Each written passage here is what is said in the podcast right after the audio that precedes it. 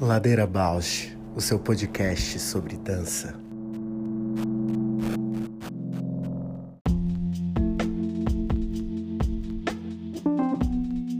Olá, meu nome é Juliana Zelensky Alves. Sou bailarina, professora, pesquisadora, artesã e artífice da dança na infância. Compor o Ladeira me move porque borra minha presença na escuta do outro.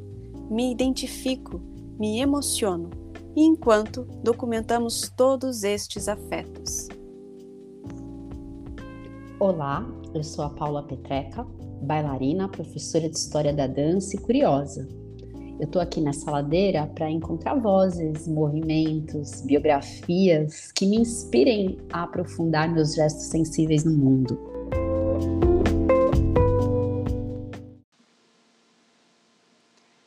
Ladeira Bausch é um encontro semanal para mover pensamentos de corpo. Um podcast que se propõe a horizontalizar a dança na sua vida, para a dança horizontalizar você. Toda segunda-feira, um novo episódio com temas para dar voz a uma dança mais perto de você, contando o que nem sempre vai para a cena, sem glamour e sem mito. Amiga, como tá de fim de semana? Tu dançou semana passada? Ai, dancei no, no Patins. Era uma apresentação que já estava agendada da escola, assim, né? Da, da academia do, de dança. E aí aquela, aquele clima, assim, de apresentação. Ah, dos repertórios de balé. Essas coisas, variações, as codas. E aí era, nós éramos as últimas a dançar. E todo mundo esperando a nova modalidade da academia. Maravilhoso! Abre um espaço ali de respiro, né? E aí eu fiquei esperando, né? No frio aqui ficou, né? Que a gente falou, tava muita chuva, frio. E aí eu tô toda assim, fanhosa. Lidemos com isso, hein, pessoal? E eu sempre com a voz de lata aqui, preciso arrumar uns móveis. Isso, eu mudei de parede para ver se muda alguma coisa. Mas eu vim de uma sessão né, de trabalho corporal com um massagista. Ele diz, até hoje ele diz, ele não, não se considera terapeuta, porque ele gosta que a relação seja horizontal, né? Não ele me fazendo algo, mas nós dois trabalhando juntos, e eu tô meio aérea, porque eu tive uma sensação muito meditativa, assim, falei, nossa, eu senti um negócio, assim, eu fui descrevendo, ele falou, ah, você sentiu Sushumna, no yoga a gente fala que é o canal onde passa a Kundalini, né, eu falei, acho que eu senti mesmo, um lugar muito vazio, muito interno e muito longo, muito... Eu tô nessa brisa, assim, gente, tô esvaziada em algum lugar interno, sabe?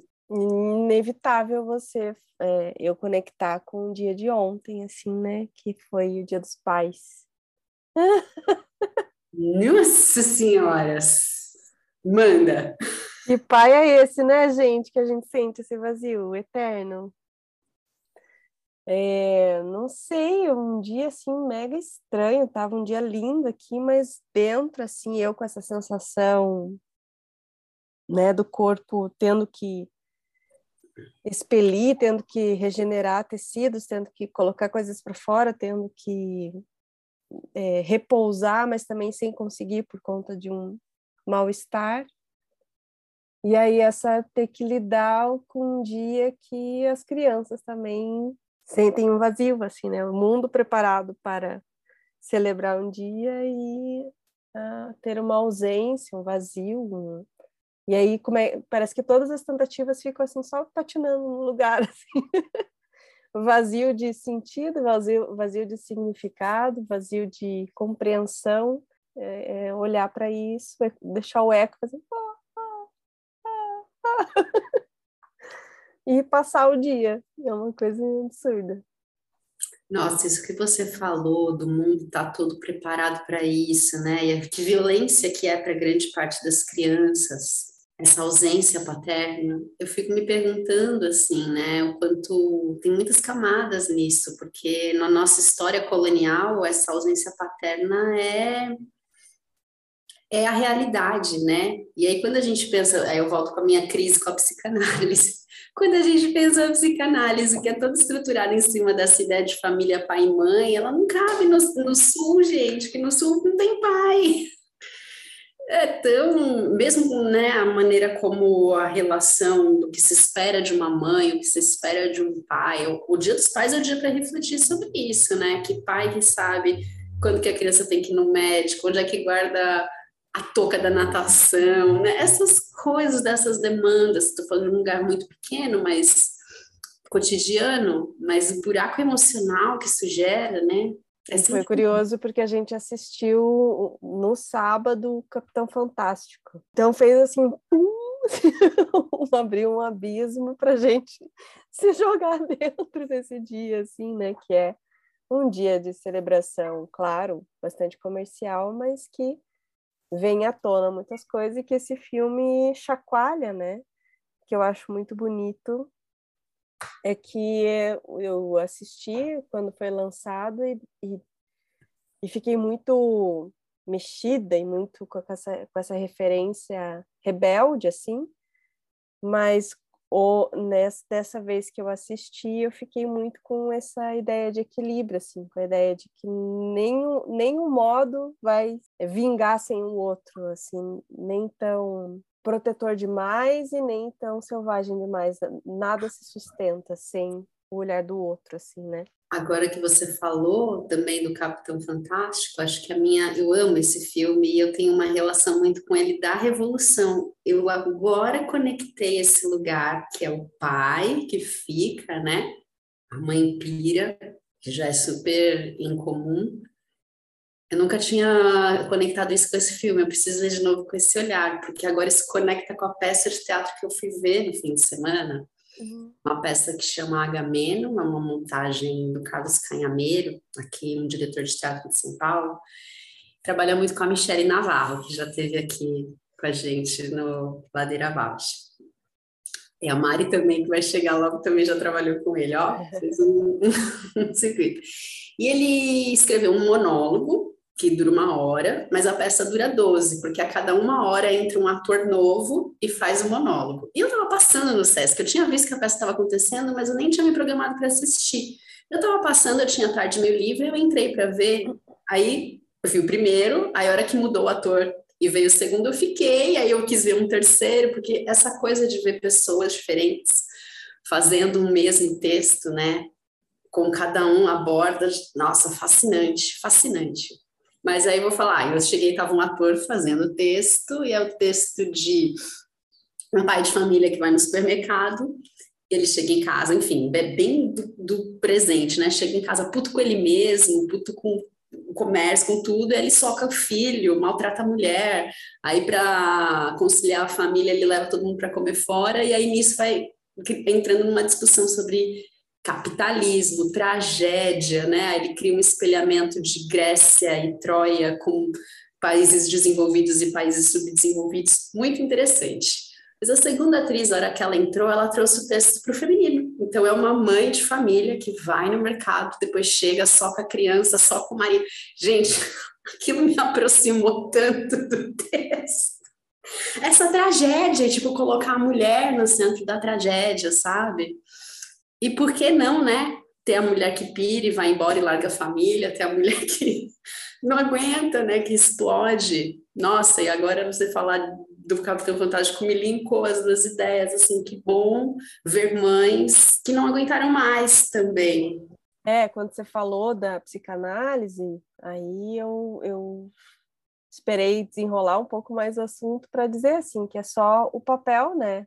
É, é, é, simbólico, quando fala pai e mãe, né? É o lugar da, do, da lei e do, do, do afeto, assim, que as coisas elas estão juntas e não é quem ocupa esse papel, ele vai ser sempre trocado o tempo todo. E dentro da gente isso, né? Criando é, facetas de como que a gente lida com essa com essas leis, né? Esses limites e esses acolhimentos, assim. E você falar isso do, do mundo feminino, que a, abre para outra leitura, né? isso ontem, assim, eu tava assim, não, vontade de tirar um selfie e falar parabéns para mim. Só me conectava com esse lugar rancoroso às vezes e muito de comprovação e de e, e, e, e, deixei o dia passar assim tentando sentir aí eu tentava né o, o meu namorado atual é pai só que não estava com a filha então essas ausências também assim né e, e também não não cabia substituir não não cabia eu emprestar ele como pai dos meus filhos e nem ele emprestar os meus filhos como filhos dele assim. Então era assim uma troca sem sem conexão, assim, algo que a gente não, não, não tem como completar, só tem como você saber que aquilo está existindo, aquele atrito, aquela fricção, querendo também um certo, de, certo tipo de reconhecimento por fazer um papel de dois, né? papel do, da mãe e do, do pai, né? De dar limites e também acolher, dar limites e também acolher, e fazer funções práticas que geram uma mega sobrecarga, né? e a física, né, que estou também agora lidando com essa questão, é, é caiu a imunidade. E, e, eu sinto isso também, que bom que é ter mulheres que estão tomando consciência nisso de, de se dar limites também. Se alguém não deu um limite, elas se permitir dar o limite, né? Nossa, vital, fundamental. Acho que o mundo tem caminhado, né, nessa reflexão e as mulheres estão mudando de postura muito evidentemente as, as figuras maternas, não vou nem dizer mulheres, mas no, o, agora que você falou dos papéis, né, o papel paterno, ainda acho que a gente precisa mover para além do patriarcado, que é muito desafiador. Acho que a gente tem que olhar para outras culturas que estejam além desse modelo, porque na nossa cultura não tem modelo. E o patriarcado é horrível, né? E vem desse papel, de como esse papel está desenhado. engraçado, porque tá, tá tão vivo, assim, tão carne viva a história que que tanto no filme quanto o que aconteceu, assim, né, é, revelam essa questão do patriarcado, que é um, uma, uma deturpação da, das ideias de como o ser humano precisa viver em sociedade, né? Então, ou é super protegido, que faz dele um consumista mimado, ou é ganancioso e passa por cima de todo que é tipo da natureza, todo que é tipo de sem humanidade, né? E é muito confuso crescer assim? Nossa, que é um buraco gigante quando eu falo dessa coisa do patriarcado e também por estar com a peça fresca na cabeça, se a gente pensa que é essa figura do pai que vai orientando que é a posse, o território, e que vai orientando também as relações de troca e consumo e pertencimento, não só posse, mas pertencimento, a, eu fiquei com uma frase da peça que falava assim: a tragédia começa onde tem riqueza, né? Onde tem a posse. E aí é nos conflitos ali que isso dispara e se espirra, e espirra para onde não tem nada, né? No resto, os outros lugares do mundo que talvez tenham outras ideias. É, e quando a gente pensa isso em perspectiva, né? Caramba, caramba, porque no fim tem muito esse lugar dos despossuídos também, né?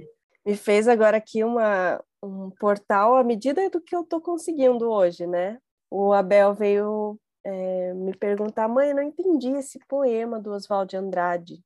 Então é assim: quando o português chegou, debaixo de uma bruta chuva, vestiu o índio.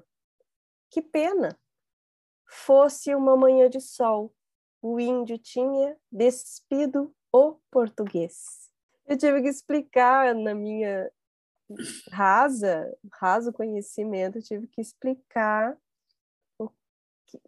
ele falou o que, que é bruta chuva, o que, que é o, o, eu tive que explicar, o português estava sendo com a, a ideia dúbia de português da língua portuguesa e português do português que colonizou né, o Brasil.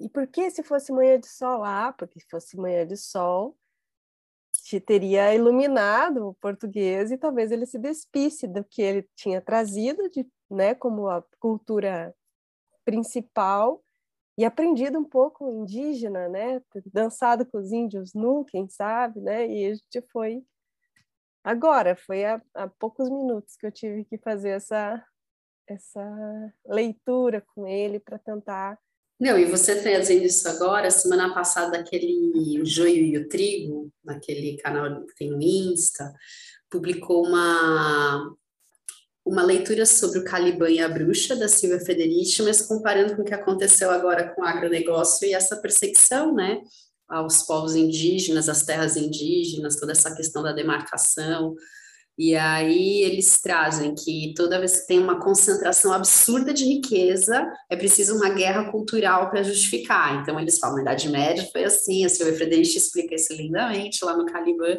E agora, nesse Brasil, que desde 2016 está defendendo armamento, está defendendo grilagem, está defendendo garimpo, está defendendo agro, a guerra cultural é com pensamento, né, de humanidade progressista que vai reconhecer o saber e o valor de toda a contribuição dos povos originários. E aí, a hora que coloca essa perspectiva, a gente fala, mano, então assim, estamos no meio da Idade Média, né? A gente não vai ver a salvação, a gente vai ser queimado. É isso. Porque é um processo muito muito fortalecido nesse senso selvagem da apropriação, da exploração. Para reverter isso, era preciso uma consciência humanitária. Assim. Que portal bonito, um entrada. Pelo outro, pelo diferente.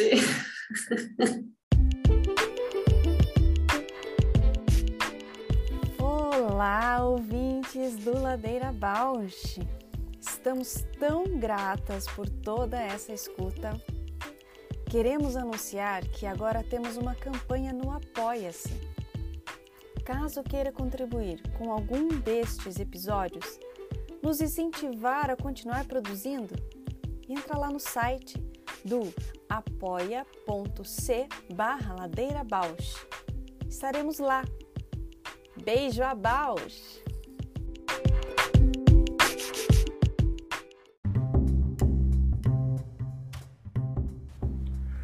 Ladeira Bausch, o seu podcast sobre dança. Eis que chega nossa convidada especialíssima. Como, como falar da Mariana Lemos nesse podcast? Que já passou, a Mari, só para tu saber, a gente já passou por pelo abismo da maternidade, ausência paterna no Dia dos Pais. Já citamos Michele Navarro, Carlos Canhameiro aqui, Antefassan. Oswaldo de Andrade. Oswaldo de Andrade, povos indígenas, Caliban e a Bruxa, foi a última. e aí tu chegas. Meus amores, cá estamos. Oh, bem-vinda. Obrigada. Salve. Bem-vinda, Mariana Lemos. É, é, é, um episódio já predestinado, né? desejado, muito desejado, né? É isso. O desejo tem muita força. Pronto, a gente vai sempre fazer aquela pergunta de pedir para tu se apresentar, dizer quem é você na ladeira, e aí ao longo do episódio a gente vai contando também para quem ouve a gente da nossa conexão, onde é que nós constelamos todas, mas eu venho acompanhando vocês, né? Desde sempre, desde que a gente se conhece. Mas na ladeira, bastante. Vocês são mesmo uma grande companhia. E eu fico ensaiando várias vezes, meu Deus, o que é que eu vou dizer quando chegar a minha vez? Estou lixada quando chegar a minha vez, estou lixada. Mas tem uma coisa que me aparecia sempre, que era a imagem mesmo é, de uma pessoa descendo, assim, do corpo descendo a ladeira, e, e aquilo que mais sente é o oito mesmo, é aquela coisa da bacia bem poderosa. Quando tu soltas os joelhos e deixas mesmo acontecer o movimento, estás a ver? Que assim é gostoso nessa ladeira. E ladeira essa?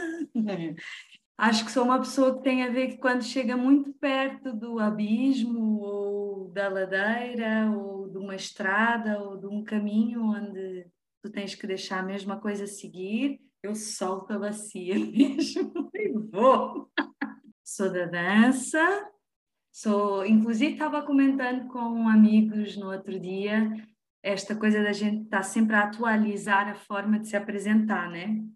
Então gosto muito ultimamente, nos últimos anos, de dizer que sou uma artista da dança, porque isto é mais aberto, é mais amplo, né? É, comecei a dar aulas muito cedo, então a coisa do professor está muito presente, da professora está muito presente, mas também não consigo imaginar a vida sem ser bailarina, sem descobrir o que é, é isso da improvisação, sem ser performer, sem ser criadora, sem ser acompanhadora de percursos. A Mariana Lemos, esta pessoa que está aqui agora falando, é, muitas coisas e mais muitas coisas que foi descobrindo como ser através da dança. E acho que essa é a diferença, é a chave. Bem, você já falou aí da bacia, se apresentou da ladeira. Eu vim assim, bem despida. Já conectou aqui uma coisa. Já? Uh! É, eu tô, assim, bem constipada. Uhum. E tô lidando com isso. E daí você falou da bacia. Olha as conexões, eu tô assim, hoje só conexão.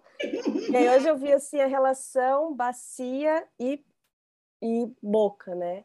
E eu só vou, posso fazer essa pergunta para você, né? Porque fez assim, ó, você falou da ladeira. Eu...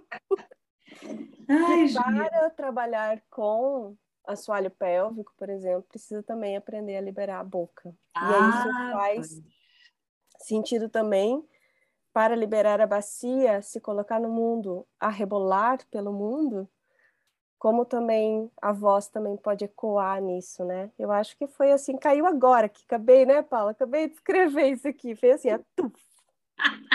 Só pode ser para você caminho de conversa por aí, assim, soltar a pelve, soltar a boca, soltar a voz. Sim, e eu talvez acrescentaria que outro dia estava nesta coisa de ser insistentemente pesquisadora, né? porque acho que isso também é uma coisa que é interessante trazer aqui. Esta prática de ser uma artista da dança também me trouxe uh, a pesquisa constante e diária para estar pronta para nada para tudo. É a nossa grande, grande uh, acho que o grande crescimento. Né? E outro dia estava no estúdio dançando um, e retomei as práticas que fazia quando tinha para aí, sei lá, 17, 18 anos e descobri a dança oriental na minha vida.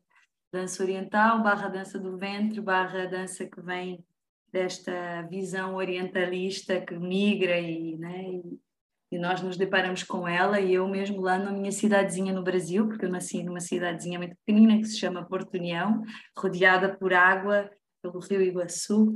Na minha cidade também tive acesso muito cedo, curiosamente, a isto, a esta dança. Há uma migração forte libanesa e turca lá naquela região e eu tive a oportunidade de ter assim contato com professores maravilhosos e desde aí a, o lugar de, do trabalho na pelve, na bacia, no início, claro, sem nem, nenhuma profundidade, só pelo, pela fantasia, também é um lugar interessante, eu acho, um, começou a aparecer na minha vida. E eu estava a dançar em 2022, agora aqui em Lisboa, esta semana, me preparando. Estava a começar a me preparar. A pergunta de sempre: como é que eu, o que é que eu faço para estar pronta aqui agora para fazer o que tenho que fazer? Né?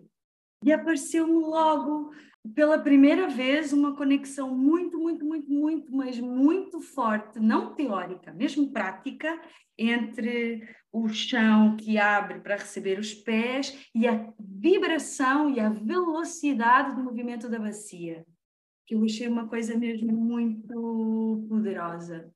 Portanto, como se continuei e falei, bem, nunca fiz chimis, não sei se vocês conhecem o que é, é o shimi, que é a vibração com tanta velocidade, como é que é possível?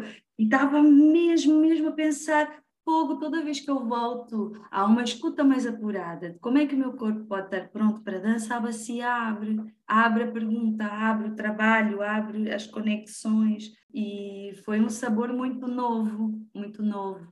Não sei se tem muito a ver com o que tu dizes da voz e da palavra, eu acho que para mim tem talvez mais a ver com prontidão, Ju.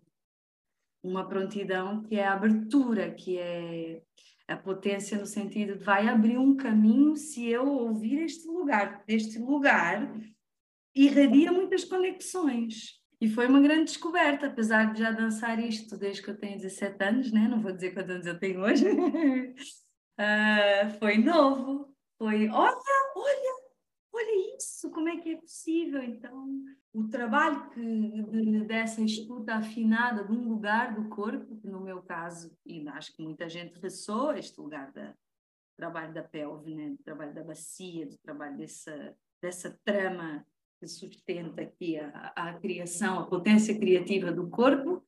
É, esse lugar é um lugar, um lugar que eu gosto muito de nutrir e de, e de olhar para ele com força. Sobre a voz, eu ontem estava a falar com um amigo nosso, que vocês também conhecem, que é um performer. Fazia uma década que eu não o via e ontem encontrei-me com ele, curiosamente, que é o Bernardo Chatillon. Bernardo Chatillon aparece na minha vida, não vou contar como, mas reapareceu dez anos depois, e tivemos uma conversa incrível, inacreditável mesmo, sobre improvisação e sobre esses caminhos da criação.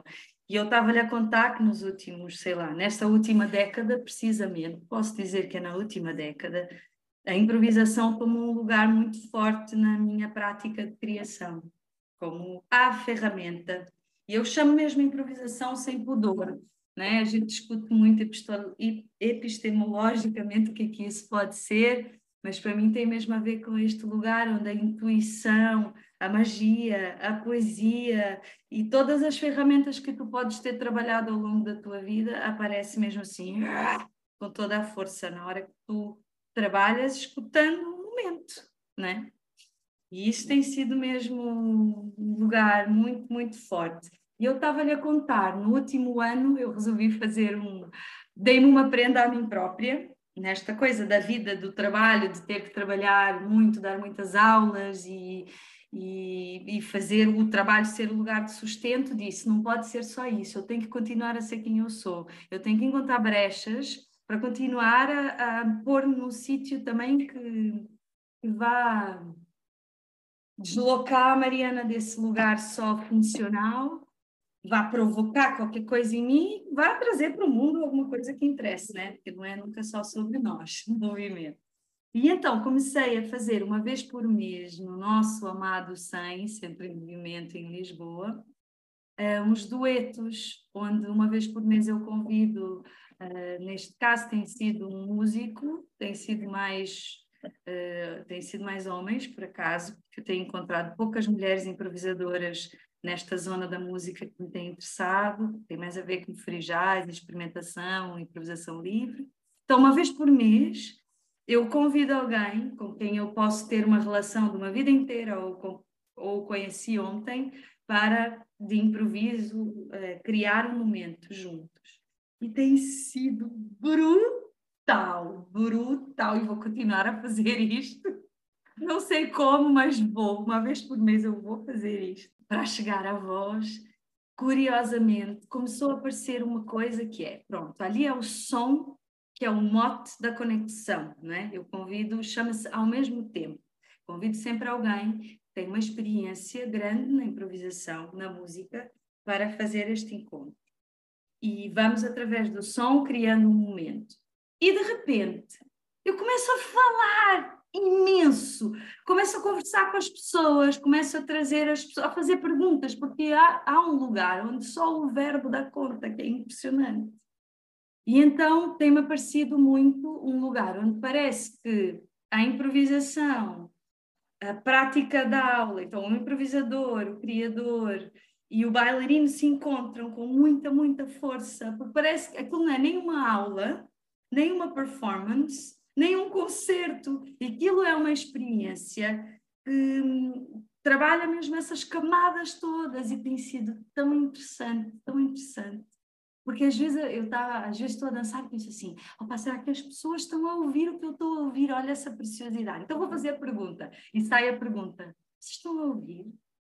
Vocês estão a ouvir isto? É. Pronto, às vezes sai mais neste tom de pergunta, às vezes é uma partilha, às vezes é um devaneio, às vezes é um ponto de conexão qualquer coisa que eu estou ali a, a, atravessar, às vezes, se calhar, é um pensamento do outro que eu puxo. Portanto, um, o lugar da fala está muito conectado com o lugar da criação, com o lugar da, da dança, com o lugar da, do atrevimento do, do, da improvisação, do atrevimento da criação, a afinação da voz como um lugar mesmo de, de potência criativa, isso tem me interessado bastante. Existem imensos, imensos lugares aí de conversa, pronto, desde lá da, da história dos movimentos da pelve, da dança oriental, até a improvisação, a música.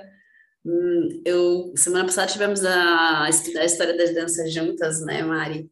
Uhum. E, e tem sido quase uma surpresa para mim ainda sobre essa questão da pelve, um, percebi o movimento das bailarinas, né, dos anos, primeiros anos do século XX, que todas essas maravilhosas, né, que a gente fala, tiveram a voz, foram as primeiras mulheres a falar, a se colocar, Isadora, Ruth Saint-Denis, Loy Filler, a própria Marta, Josephine Baker, todas passaram no cabaré antes de serem ouvidas. Eu acho isso muito maravilhoso. Maravilhoso eu dando aula lá para os meus alunos, né, do Núcleo Luz, que são uma geração mais jovem, eu falo, gente, é tipo a Anitta, sabe? Anitta, agora as pessoas escutam que ela fala que é para votar no Lula e não sei o quê, mas assim, que lugar. Aí eu vou entrar no assunto mulher aqui, né, Mari, contigo, né? Que lugar é esse dessas mulheres que dança, que também vai. Eu não gosto muito da palavra empoderar mas vai trazendo essas camadas de escuta, de percepção de si, de percepção da própria expressão que afinam a comunicação. Isso tem a ver, e aí me interessa, né, pensar o que, que tem a ver dança com feminismo, é, ou qual é a potência de pensar essa conexão. E tu aí também, não sei, tu quer abrir aqui a tua longa estrada de escuta, de trabalho com corpos de mulheres, corpos de mulheres em muitas situações, trabalhadoras do sexo, freiras. Me interessa muito te ouvir falar sobre mulher aqui na Ladeira, Mari. É, pois, não tem como, né? Eu estava a pensar, estava a te ouvir, estava a pensar. Tem uma coisa que às vezes eu acho que é um bocado quase tabu na dança. Pode ser um tabu meu, né? E é esta história do prazer. De tu poderes sentir prazer naquilo que estás a fazer e poderes proporcionar prazer também a quem vê ou a quem experimenta né, contigo, ou numa aula, ou, ou sei lá, ou mesmo como público, como espectadora, espectador, e esse lugar da, da quando eu trabalhei mais né, profundamente com corpos, como tu dizias, de mulheres, há uns anos atrás eu fiz parte de um projeto que durou uma década também, as coisas, aqui uma parte, no outro dia, outro dia não, uns anos atrás eu conversava com a Christine Greiner, também é uma pessoa que a gente admira bastante, mutuamente, sobre o tempo que demora para tu amadureceres uma pergunta na tua vida, um trabalho, né? E estávamos as duas a brincar que realmente 10 anos é um mínimo em cima de uma coisa para tu poderes dar um salto. Portanto, eu tive 10 anos a trabalhar com mulheres trabalhadoras do sexo, com muita gente linda, vocês passaram por lá, tiveram junto ambas, é um trabalho que é o 100, tem que falar isso, né? O 100, portanto, dizer, porque a gente parece que está aqui em casa, mas muita gente não conhece, o Centro em Movimento, que é esta estrutura, coração, pulsação, forma de vida, de pensar e de criar a dança, o corpo, o movimento, existe em Lisboa há mais de quase 30 anos, um, houve uma altura que nós criamos uma prática comum que era focada ou que abria um espaço para receber mulheres trabalhadoras do sexo. E isso durou longos 10 anos e teve muita reverberação e tinha que ser uma ladeira só sobre isso. É? Mas o que, é que, o que é que abriu aí? O que é que abriu para, para Mariana Pessoa, para Mariana Bailarina e para as pessoas que eu sinto que foram acompanhando e os feedbacks que fomos recebendo? Justamente a, a primeira das coisas que abriu é uh, eu lembro-me da primeira vez que começamos a trabalhar toque e eu pensei epá, vai demorar para que o toque não seja só uh, não seja tão sexualizado ou para que o toque aqui dentro deste trabalho não tenha esta conotação, para que eu sinta que nós possamos estar num lugar mais uh, horizontal. Porque as mulheres, começava logo um riso, uma brincadeira. Até me lembro de uma aula que a Ju estava presente, não sei se a Paula estava, que nós fizemos as espirais no chão. Eu nunca mais me esqueci daquilo. Estava a tocar, estava a tocar acho que o Fela Kuti, já não sei o que, é que estávamos, a, estávamos a ouvir. Estávamos a ouvir África. África, esta África da Cora, esta, esta África que traz um lugar muito muito escutante no corpo, e começamos a fazer aquelas espirais, para quem é bailarino vai perceber, onde um corpo deita em cima do outro e tu vais assim, rebolando pelo chão, e atravessas a sala, atravessas o espaço. E aquilo foi uma risota, aquilo foi uma coisa, ah, meu Deus, e agora? O que é isso? Ah, e, e de verdade, é, quando há muita história de vida marcada pela experiência da sexualidade, não sem julgamento se é bom, se é mau, né? se é uma vida de, de abuso ou se é uma vida por escolha, não, não, não está aqui isso em questão. Mas quando há esta, esta pergunta, quando os corpos se encontram e se tocam, é muito é muita camada para que seja só sobre o toque. E aí eu chego na nossa Mônica Infante, que esteve aqui. Ai, meu Deus do céu, no outro dia que eu aprendi uma vez mesmo com ela, ela dizia assim: não precisa desejar nada mais quando você toca um corpo, já está tudo lá. Não precisa ficar desejando coisas para o outro, ouve de outra maneira, né? E então eu acho que para o meu corpo de mulher e para os corpos de mulheres que eu acompanhei, isso foi é muito poderoso e é muito radical uh, até chegar o dia em que tu permites mesmo ter prazer na prática da dança ou do movimento, e este prazer te conecta com, com a liberdade, sei lá, de poderes eh, viver e sentir coisas. Quanta gente não sente as coisas, né? Não sei, pode parecer muito básico isso que eu estou a partilhar convosco, mas uh, às tantas eu tenho percebido que a simplicidade ou esta ternura de olhar as coisas com, com delicadeza. A Mônica também falava da gentileza no outro dia, né? Eu acho que isso tudo para as mulheres ainda continua a ser um lugar muito para chegar lá de verdade, né? Porque existe um estereótipo também que a gente trabalha, né? Que, que existe uma delicadeza, uma ternura, mas como é que tu realmente consegues isto? Eu diria que é com muita camada, muito suor, mas sobretudo para que, a, para que este corpo possa falar por si, ou para que tenha um lugar no mundo, ou para que. Acho que é preciso se conhecer, se tocar, sentir, é, se pôr no centro de um palco, ou, ou no meio da rua, ou ver e ser visto, e isso tudo a dança traz, né? Desde sempre, desde, né? desde o ex-15. Desde quando, Paula, que a gente trabalha sobre ver e ser visto?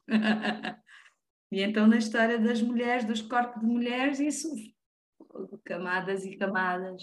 Também outro dia estava, fui dançar esta semana e passei por aquele momento que muitas de nós já devem ter passado muitas vezes, que é por mais que tenha a experiência de vida que tenho e de palco e de tudo, estava a trabalhar num lugar a céu aberto é, no espaço público, ia dançar e era a única mulher e tinha para aí 10 homens no espaço. Entre técnicos, músicos, o gajo da, o produtor e não sei o quê. Aí eu me vi, tive que respirar fundo mesmo e trabalhar mesmo com toda a minha inteligência, porque é preciso ser muito inteligente no jogo quando tu estás em presença no corpo, porque ainda por cima aí uma mulher vai dançar, né? Uh! Ah, ah continua a ser aquele fascínio. Uh, tive que fazer ali um caminho, porque as tantas o que eu fiz foi ficar pequenina e só marcar quase a minha chegada. Depois pensei, fogo, continuamos assim, e ainda me atrevi a partilhar com alguns deles o que eu estava a sentir, disse, ainda brinquei e disse, epá, é difícil, né? Sou a única mulher aqui, sou a única gaja, como a gente diz aqui em Portugal, e ainda vou dançar, vocês vejam lá se podem fechar os olhos de vez em quando, não ficarem só a olhar para mim, está bem? Eles a rirem-se. É curioso como o corpo da mulher e o corpo da mulher que dança e os nossos lugares de presença no mundo, como é que a gente pode é, continuar a acreditar que é preciso continuar a trabalhar profundamente numa tessitura de uma presença que soa de outra maneira, porque as questões estão lá ainda, né? Para mim, lembro-me desse dia que, que eu te acompanhei nas aulas com as mulheres. E enquanto você falava, eu fui nesse encontro, aguçada nessa relação de, de movimento entre ambiguidades. Enquanto você falava desses corpos com memórias, né? Em que o toque ia para a via do prazer, mas que estava lá também a violência latente. E aí, de novo, vem prazer e violência, abismo entre prazer e violência, esse movimento, quadril e boca, assoalho pélvico e céu da boca, mulher e voz, voz da mulher. E hoje a gente está aqui com muita bagagem e encontro, eu acho, de corpos juntas, né? E a gente está produzindo voz, ecoando nessa ladeira. Assim. Eu tenho assim uma admiração imensa pelo seu trabalho, pela sua sensibilidade, quanto a, quanto a modificação, quanto movimento e quanto a sintonia que essa, esses encontros, essa continuidade, essa acompanhar ressoa, né? Eu acho que se a gente está hoje ladeirando é porque faz parte disso, essa voz, essa, esse ecoar assim de de presença e de corpo e de questão. Nem tenho nenhuma questão, tenho só. Estava esperando que eu viesse uma questão. É só isso mesmo, essa, esse encontro, assim, que bom, que, que feliz que eu tô de da gente poder. E quanto, quanto, quantas, quantas horas a gente vai ter para falar mais e mais, assim. Mas eu queria que a conversa continuasse nesse, nesse, nessa latência entre estar tendo prazer e inteligentemente sabendo que a, que a violência pode estar aí a qualquer momento. É, Ju, é muito isso. É muito isso. E eu agora posso dar o salto para o futuro, ou para o presente, neste caso, que, né, também aqui a Ladeira sendo este espaço que compartilha histórias de vida e histórias de vida na dança e caminhos, acho que pode ser interessante ir partilhando isso também, né? É, eu, eu depois de estou quase há 20 anos em Lisboa, em Portugal, e vim para cá sempre é, vim para cá porque essa história eu também gosto sempre de lembrar, que é eu terminei a Unicamp, fiz a Unicamp no Brasil, dancei com a Holly Cavrel, que é uma grande maga, mestra da bacia. Aliás, isto era outra, outro, outra ladeira, isso não dá. Porque eu estava e até compartilhei isso com a Paula no outro dia, houve uma altura que a Holly fez uma cirurgia e ela trocou as duas uh, cabeças de, do, de, do acetábulo da bacia. A bacia dela ela ficou mesmo sem poder dançar, sem poder mexer. E na altura eu estava, tinha terminado o curso e estava a trabalhar com ela. Olha lá essa história.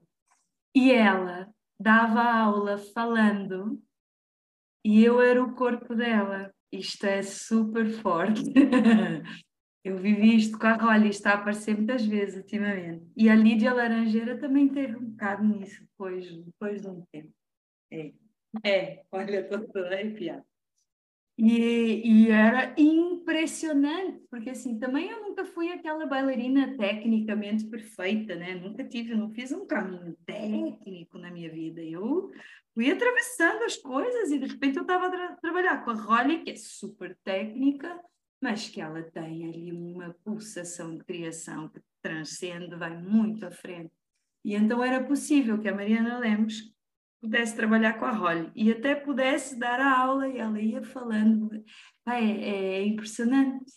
Era um trabalho mesmo tão, tão, tão apurado, tão apurado, que era possível dançar e ser o corpo dela, da voz. Olha, olha, o corpo da voz da Holly, Rolinha amada. Vocês têm que chamar ela para aqui, que ela é mesmo muito maravilhosa. Ela, mulher, tem muitas histórias. E. E olha, agora fiquei aí, porque isto é muito forte mesmo. Pronto, então depois fiquei para aí quase oito anos na Unicamp e depois estava assim a pensar, foi quando conheci a Mônica e disse, opá, eu, eu sei algumas coisas sobre a dança, mas não percebo nada do corpo, não sei o que é isto. E foi aí que eu encontrei nas pesquisas o site doido do 100, que era maravilhoso, cheio de. E li um texto da Margarida Agostinho, que é uma das pessoas mais incríveis que trabalha corpo, escrita, voz, através da escrita, e disse: oh! Ainda brinquei, a Mônica trouxe nisso no outro dia, né? Disse: pá, eu quero, eu quero, não sei o que, que é, mas quero. E foi assim que eu cheguei ao 100. Foi, foi mesmo aí deste lugar. E então estou em Lisboa há 20 anos, fiz este caminho de vida, de filosofia de trabalho junto com a Sofia Neupar e o Peter Michael Dietz e uma série de pessoas que fazem parte dessa constelação que é o 100, que aparece muitas vezes aqui na ladeira, porque também é a Ju e também é a Paula. E passados esses anos todos, com muitas histórias pelo meio, eu fui mãe, fui mãe, sou mãe da Lara, que tem sete anos hoje, uma experiência de bacia também muito poderosa, porque a Lara ficou sentada, não quis virar, e eu fiz tudo que eu podia e não podia para poder parir a Lara e não deu, teve que ser cesariana, mas tá tudo certo. Depois eu descobri que meu útero tem uma forma de coração, tem um septo, assim. Então, ela, o que aconteceu? Ela não virou na hora que ela devia virar. Então ela cresceu muito e ficou presa. e aí fui mãe da Lara e muita coisa aconteceu a partir daí e eu me separei. Estou vivendo uma separação há dois anos e nesse caminho abre um mundo, né? Porque quando tu vês outra vez um mercado de trabalho, mãe, 40 anos, uma série de coisas, agora está a aparecer a vida pessoal que atravessa sempre, né? A bailarina e a professora e pronto pensei, preciso, preciso de encontrar uma estrutura diferente para a minha vida, preciso re recomeçar. Olha lá, mais uma oportunidade, vamos embora. E alguma coisa vai acontecer, de certezinha. Se eu ouvir este movimento que a vida convidou e que eu me atrevia a ir lá, alguma coisa vai interessar para o mundo para além de interessar a mim mesma. Então vamos em frente na confiança. Quando tu testes a tua singularidade, é mundo também. Lá fui eu. E aí apareceu uma oportunidade de trabalho tem a ver com, com educação, tem a ver com assumir uma direção pedagógica de uma escola que em Lisboa, em Portugal, é uma coisa raríssima de aparecer, porque nós não temos a estrutura que o Brasil tem, curiosamente. Um, e então eu fui convidada para, ser, para assumir a direção pedagógica no Conservatório de Música e Dança, que é juntar coisas que eu tenho dedicado bastante a ouvir, e isso vai trazer uma estrutura diferente para a minha vida, não é? De mãe, de mulher, de trabalhadora, de uma série de coisas, e vamos entrar, vamos entrar por esta via.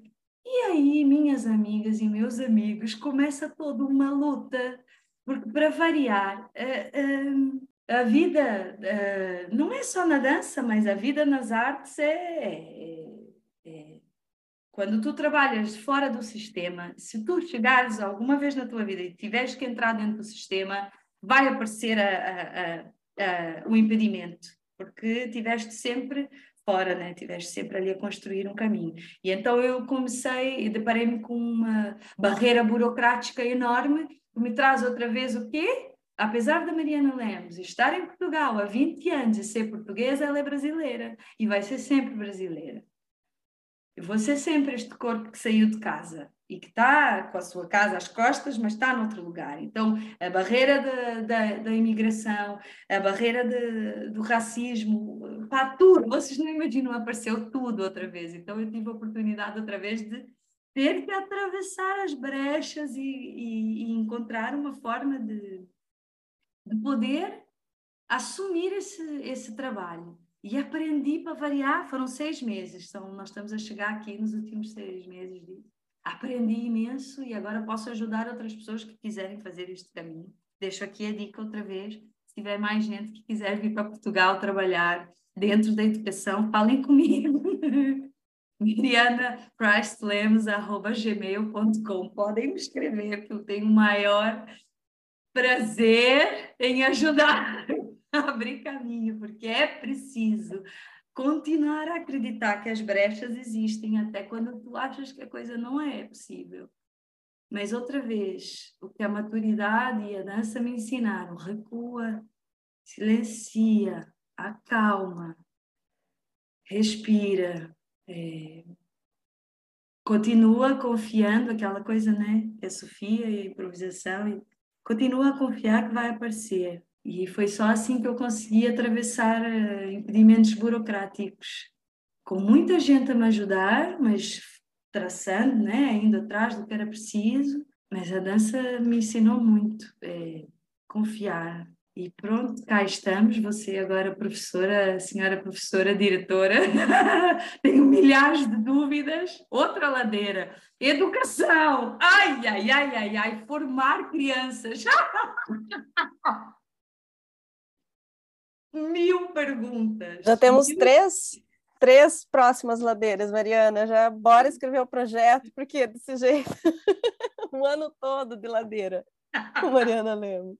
Fogo, Incrível. Toda vez que tu te aproximas de uma coisa, isso, olha, isto eu posso partilhar que acho que pode ser interessante para quem estuda cor, porque toda vez que tu te aproximas de uma coisa, um, por isso é que a gente fala muito no SEM, por exemplo, que não tem a ver com temáticas, a pesquisa, o trabalho, tem a ver com a potência mesmo da coisa. Né?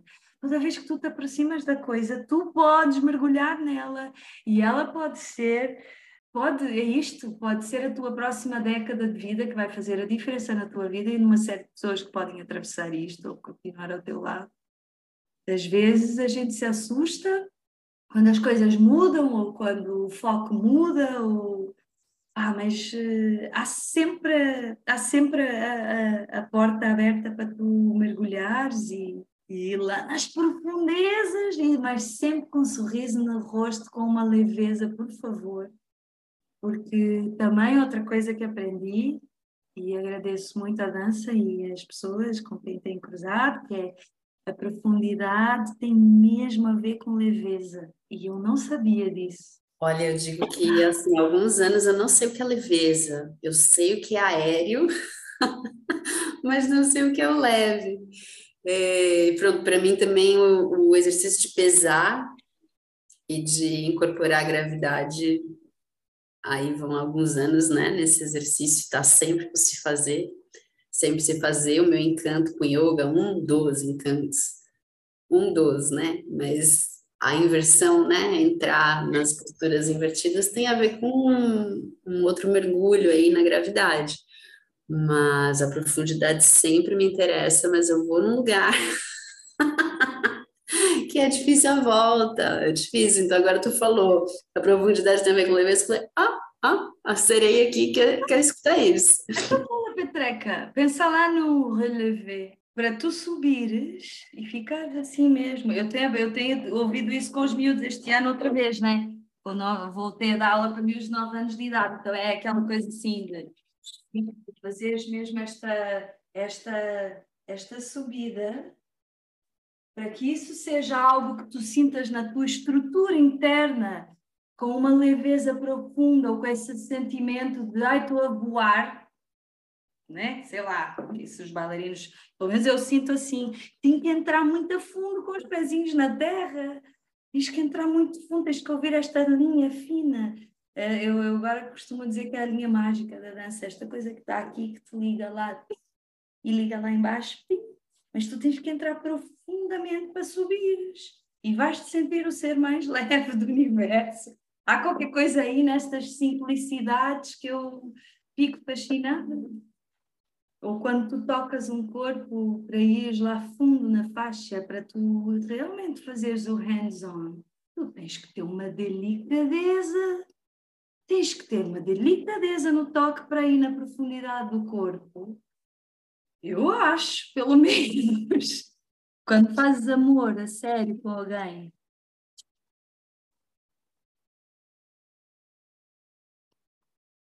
é muita delicadeza. É muito profundo o lugar que tu vais, não sei.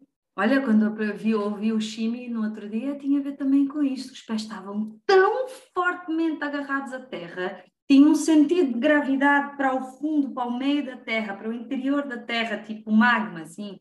Pá!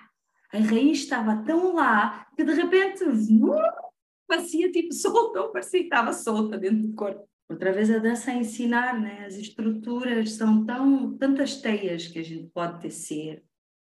Mas eu, Mariana, bailarina, gosto muito de ouvir esta. Para subir, eu tenho que descer muito profundamente, mas tenho que ter muita delicadeza.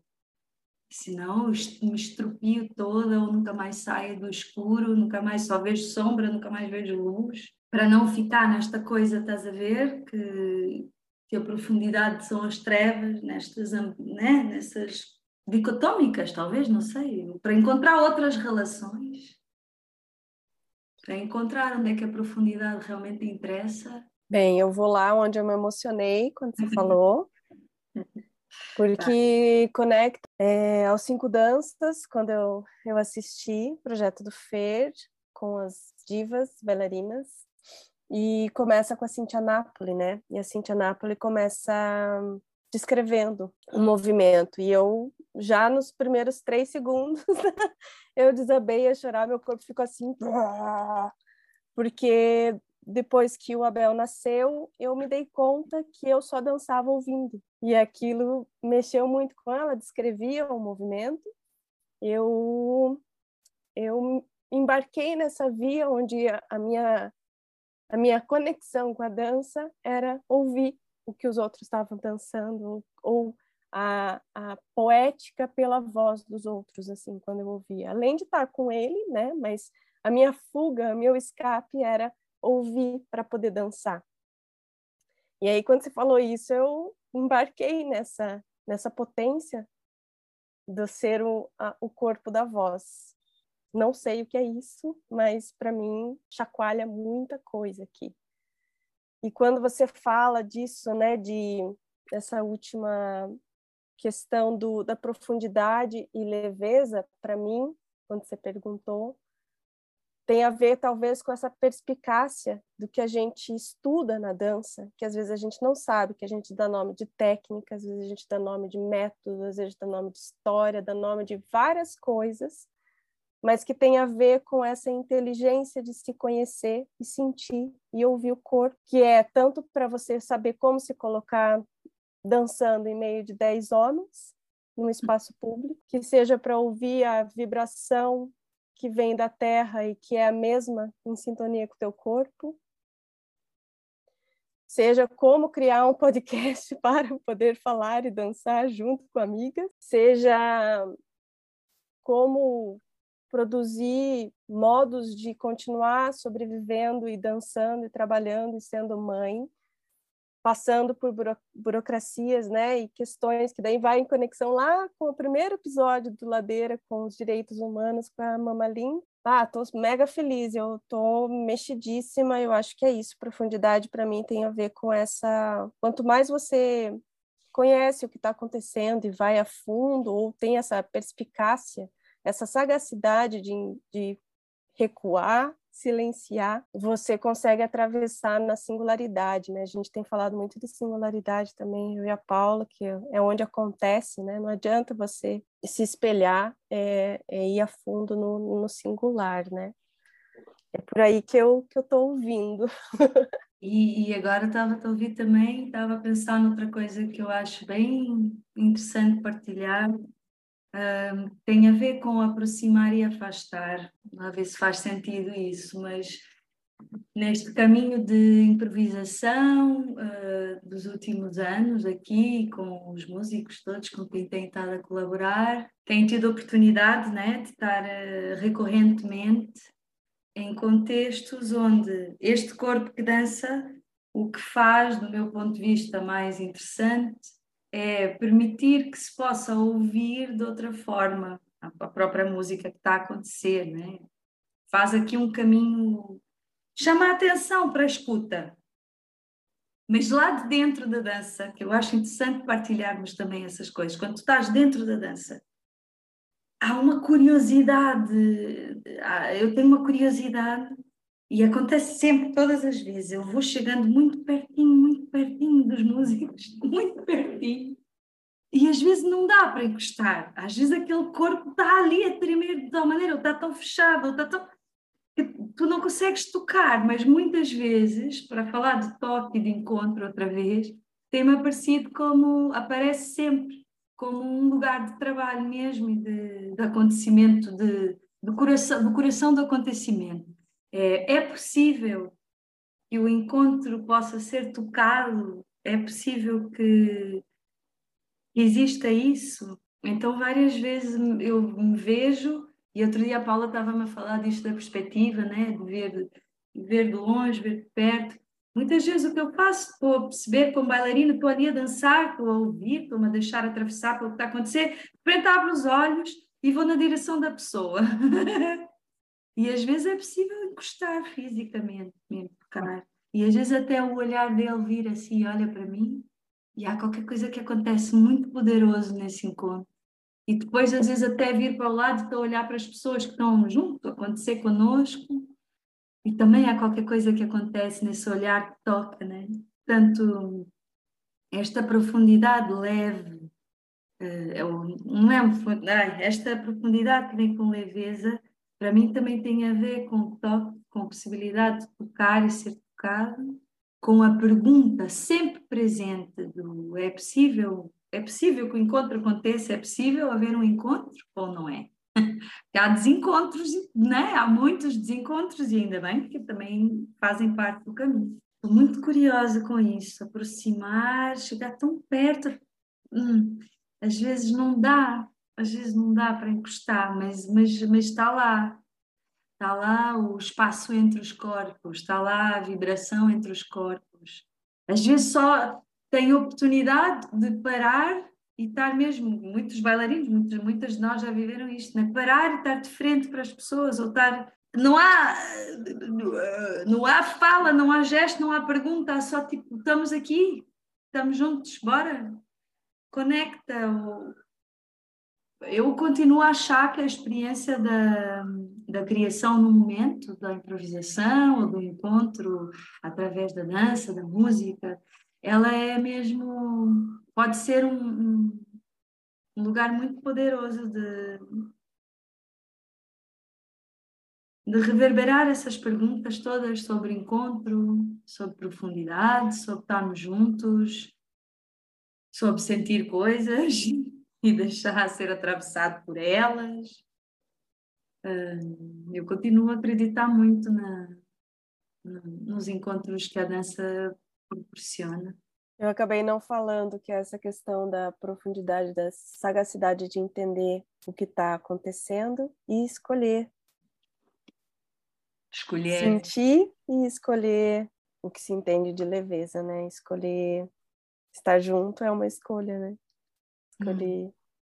a conexão é uma escolha, e essa pergunta também, né? É possível estar junto sem ver, sem, sem encostar fisicamente? Pronto, nós atravessamos uma pandemia, né? Acho que estamos todos com essa pergunta muito presente. É, pronto, o mundo virtual nos trouxe isso também como experiência muito forte, eu acho. A gente sente que está junto com as pessoas também hoje em dia, é tátil também, é, é outra coisa que acontece.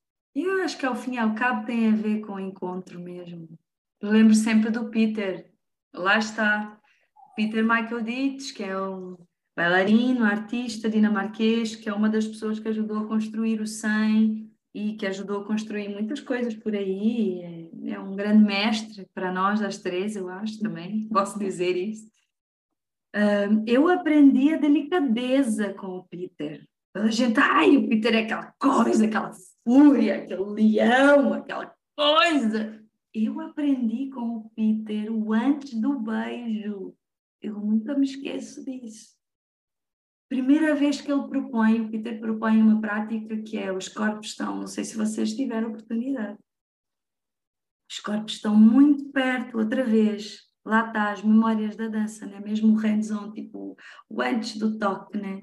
É a mesma coisa. E ele propõe tipo os corpos muito pertinho, muito pertinho, muito pertinho como se fosses dar um beijo, mas não o dás. É este espaço entre o antes do beijo. É, olha, é uma prática linda para fazer. Toca tudo a fazer. tudo a fazer o antes do beijo, vá. Ouvintes do Ladeira Baus. Eu... De novo, de novo, conduz aí, Mário. Todo mundo vai fazer desafio. É, é aquela parte que vocês pedem para eu dizer, né? Olha, eu já revolucionar tudo. já sei a vossa metodologia toda. Então, dois corpos, ou podem ser mais, mas eu acho que dois neste caso é mais simples. Dois corpos escutantes, abertos a pulsar a possibilidade do encontro e caminham na direção um do outro, mas na direção de si próprio. Vão ao encontro e quando chegam muito pertinho, muito pertinho, muito pertinho, até podem sentir os lábios quase molhados, podem, podem mesmo sentir isto. Mas os corpos aproximam-se tanto, tanto, tanto, tanto, tanto, e sentem este calor, esta coisa que passa quando um corpo humano se aproxima do outro com a escuta aberta, com disponibilidade, com entrega. É possível que haja um beijo, mas é mesmo sobre sentir este calor. Portanto, chegamos mesmo muito pertinho do outro e deixamos a coisa for ir para onde quiser ir. Mas é sobre esse espaço que se cria entre os corpos. Um beijo na ladeira. Nunca tinha ouvido, hein? Um é. beijo na ladeira, a melhor forma de terminar. Um beijo, eu sou chocada. Maravilhosa, Mari, só tu. Paula e Ju, eu admiro muito vocês. Tenho mesmo. Tem tido um lugar muito, muito, muito. Muito poderoso, assim, de acompanhar e de sentir na minha singularidade o que ressoa o vosso trabalho, na vossa singularidade, a potência do trabalho. É muito, muito bonito o que vocês têm feito e estou muito contente que o façam e que continuem a fazer. Se quiserem apoiar a ladeira, tem como. Ai, Mari, muito. Nossa, que eu acho que nem vou, nem cabe muito agradecer demais, porque é isso, estamos juntas e, e vai acontecer outras, né? Estou bem certa disso. No mínimo três mais. No mínimo três mais tem que acontecer. Sim, mas tem que trazer a Holly Cavrel, a Lídia Laranjeira, vou deixar aqui uns nomes. Falta ladeira para gente. A gente chega lá. Gente. E, e tu, tu pode vir aqui também, assim, tem algumas ladeiras que a gente faz com a pessoa satélite, né? Mama Lynch fez com Princesa Marinelli, a Maria fez com a Rose. Tu podia estar satélite aqui, a gente já tinha falado da Morena, né? Já não sei. Ai, com amor, eu acho que é isso. Muito bem. Não tem, não tem fim, essa, essa ladeira aí é, é sem fim. Mas acho que é deixar também esse lugar, porque nós, nós somos muitas, nós somos muitos, muitas, como vocês gostam de dizer, ainda não me habituei, muitas. Uh, há muitos corpos aqui junto conosco, é muito fixe isso, é muito potente. Eu sou mesmo uma pessoa feita de encontros mesmo, acredito muito nisso. E é muito bonito outras pessoas que escutam e que às vezes não conheciam ou que já tiveram encontrado tiveram algum encontro com alguém e venham falar, vem falar conosco ou replica, uh, assim, tem gente que conheceu na ladeira e depois foi, Vai, né? trabalhar. Mari, já falaste teu e-mail, mas deixa teu tá. arroba, deixa aí o contato para as pessoas te procurarem, te conhecerem quem não conhece. Então é Mariana Christ Lemos, arroba gmail.com. Também tem o e-mail da, ou talvez o Instagram da Afará, que é a produtora que eu tenho estado a nutrir junto com a minha grande parceira, que eu não posso terminar isto sem falar no nome dela, Lisandra Domingues. Braço direito, esquerdo, coração, cima, baixo, Lili, poderosa. Lili, grande parceira da Afará, e a Afará tem feito muito esse caminho entre a improvisação, entre Brasil, Portugal, quer ser ainda mais isso. Portanto, Afará quer dizer ponte em Yorubá. Portanto, é esse desejo de ser ponte. Está no Instagram. Também tem a Lagoa, que também fez parte do percurso, o coletivo Lagoa, que é a Clara Bevilacqua e o Gui Calegari. Tem também falar desses nomes, que são partes do meu corpo. um, também está tudo no Instagram. Sim. Amadas, ai quanto amor nessa ladeira. Derretida aqui. E as pessoas, as pessoas devolvem, tipo, sei lá, a experiência, que eu gostava de saber se alguém deu um beijo quando ouviu isso. A gente já vai pedir para o pessoal contar pra gente que quem fez aí. Beijo na ladeira. Beijo na ladeira. Que delícia. Que vem a próxima. Eu que agradeço, maravilhoso. Realizadíssimas. Seguimos. Bom, amores, love you. Ah, com as be beijo na Lara, beijo na Bel, beijo na Maria Flor. Beijo, beijo todo mundo. Todo mundo. Beijo.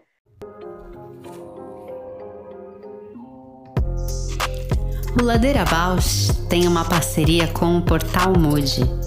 Você pode seguir a gente por lá e acompanhar as novidades sobre dança exclusivas desse portal.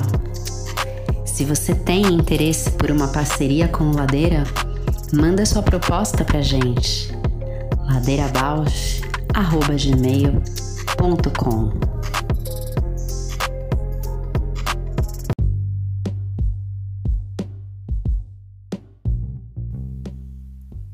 O Ladeira Bausch é uma produção independente por Deusas Produções.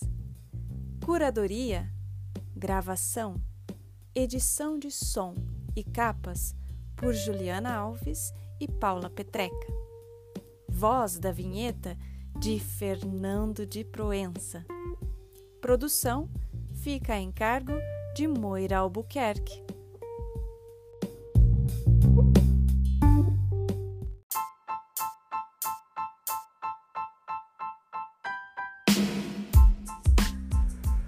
Ladeira Bausch, o seu podcast sobre dança.